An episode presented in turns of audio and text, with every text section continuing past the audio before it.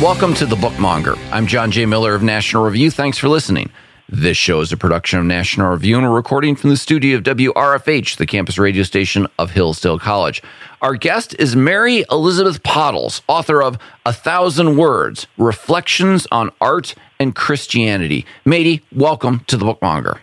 Thank you, John. This book features more than five dozen of your thousand word essays from Touchstone magazine on individual works of Christian visual art and is beautifully illustrated. What's the connection between Christianity and art, and what makes you want to write about it? Well, I guess you have to ask why is art important? Art is important if it's any good. It makes you think. I know that thinking is unfashionable these days, but that is what art is for. And Christian art, um, it's hard to think about something if you don't speak the language that it's written in. And to a greater or lesser extent, we've forgotten how to read the language of Christian art. So that's what this book is about. Then we have a bunch of individual essays on great works of art. One of my favorites in the whole art world, but of course in the book, is an Annunciation painting by Henry Ossawa Tanner. It's from 1896. It's a personal favorite of mine. He's an American. This painting hangs in the Philadelphia Museum of Art. But Matey, what's an Annunciation and what makes this painting so good? The Annunciation is the moment when the angel Gabriel comes to the Virgin Mary and announces to her that she will be the mother of the Messiah. And what's special about this one is really very compelling is every artist chooses a different moment of the Annunciation. Sometimes it's when the angel just appears. Sometimes it's the moment that Christ is conceived. This one seems to be just before because Mary is looking at the angel rather skeptically. She looks troubled the angel in the original sketch looked like our normal conception of an angel, you know, in a white nightie with wings. But here he's turned into a sort of bar of electric light that floods into the room. And you can deduce from looking at it, there's a shelf up high where the angel, the light from the angel falls. It forms a cross. So we can assume that Mary is asking questions. How can this be? And not only that, but what will this be? And so the angel is foretelling what will happen to the Messiah. So it's no wonder she looks troubled. It's a wonderful painting. Another work in your book, A Thousand Words, is by the Dutch painter Vermeer. It's called Woman Holding a Balance. It's from 1664. It hangs in the National Gallery of Art in Washington, D.C. This one is not as obviously Christian when you first glance at it. Why did you include it in your book? Well, everyone loves Vermeer. Everybody loves the serenity and the silvery light and the, just their beautiful pictures. But this one, it's very subtly Christian. In the background is a painting that Vermeer owned. It's a painting of the Last Judgment. So that's raised all kinds of speculation is this a vanitas? Is she weighing the follies and vanity of the world against the last judgment? But in fact, she's not weighing anything. When the painting was recently cleaned, they found that there was nothing in the scale pans. She's not weighing anything. She is establishing the balance. She's setting a moment of stillness.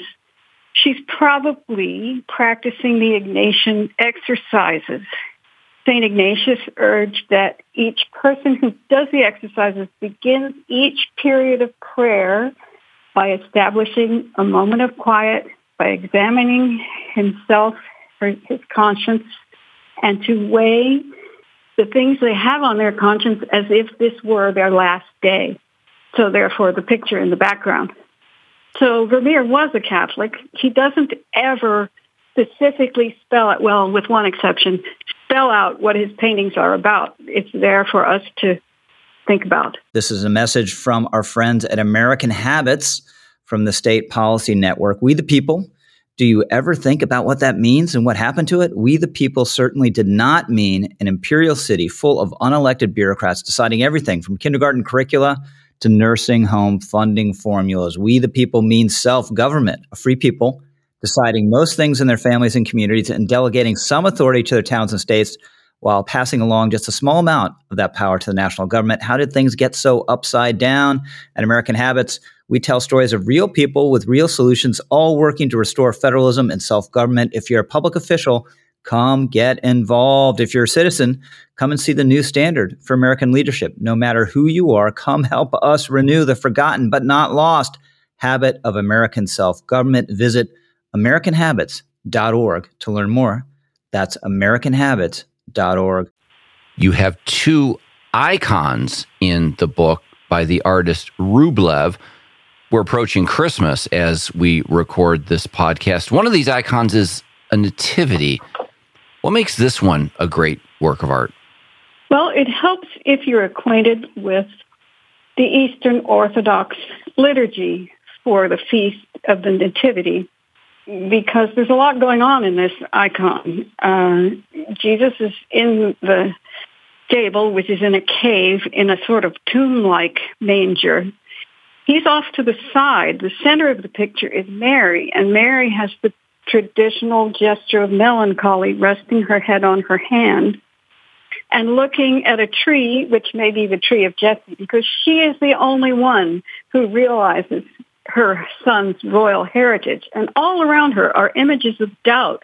There's St. Joseph with the tempter. He's having rational doubts about how this virgin birth could have taken place. There's also the story of the midwives, one of whom doubted Mary's virginity and burned her hand while touching the Madonna. There's also signs of hope. The woman's hand was healed when she bathed it in the baby's bath.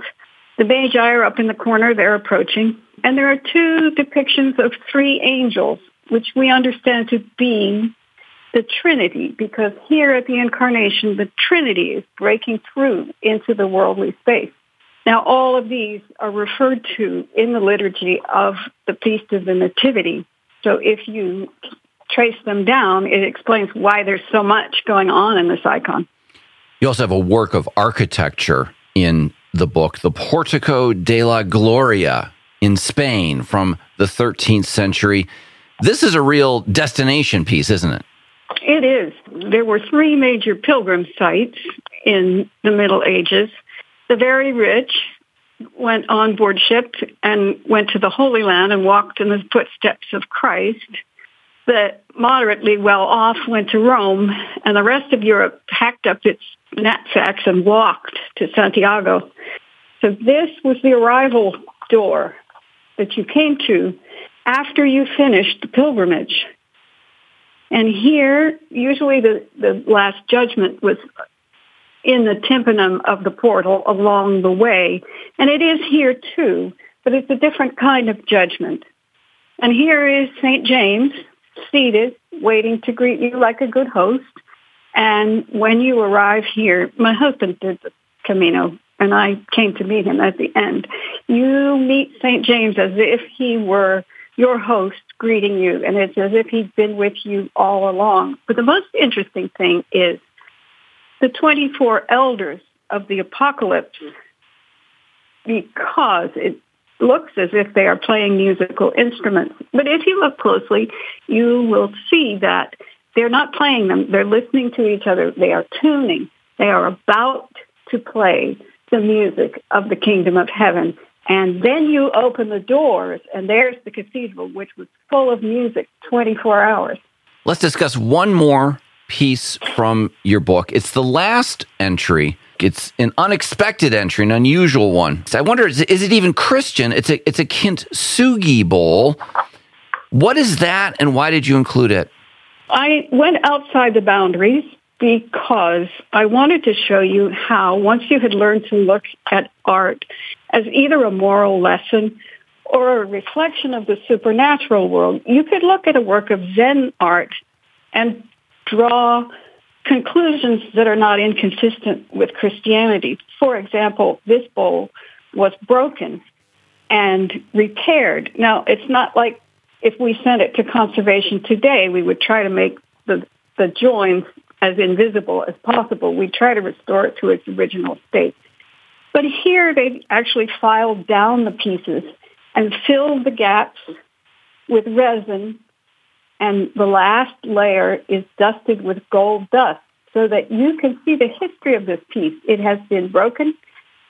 Someone has looked at it with compassion and repaired it and made it more unique because no two balls break the same way and more precious because it's held together with gold than it was before.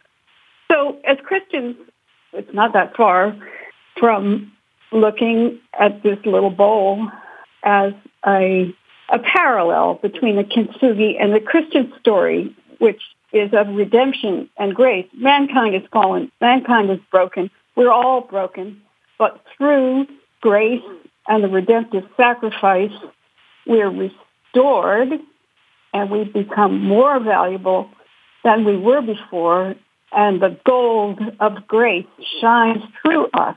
Let's wrap up with one more question, which is how did you pick these pieces? And I should say, this is a beautiful book, and our, our words just aren't doing it justice. You got to see this book to appreciate the wonderful art within it. But you've used your words well, your thousand words for each one of these essays. There's more than 60 of them in this book celebrating these great works of art. How did you choose what works of art to include?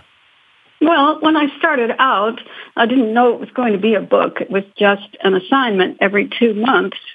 And so I usually picked something that I was either researching or that I liked. And as an absolute last fallback, I had a stash of papers from graduate school that I could draw on. And as it went along, the column became very popular. So the editor said, how about we turn this into a book? Then I had to fill in a lot of gaps. I tended to come down heavily on the Renaissance and the Dutch. So I worked on filling in the gaps and then came the pandemic and I organized my sock drawer and I learned to bake bread and then I decided it was time to sit down and make this book as a project. So I did. The author is Mary Elizabeth Podles. The book is A Thousand Words Reflections on Art and Christianity. Mady, thanks so much for joining us. You're very welcome. Thank you. Thanks to all of you for listening. If you enjoyed this show, please take a minute to leave a review. Your reviews help new listeners discover us, and that helps us keep this show going. We'll be back next week with a new episode of The Bookmonger.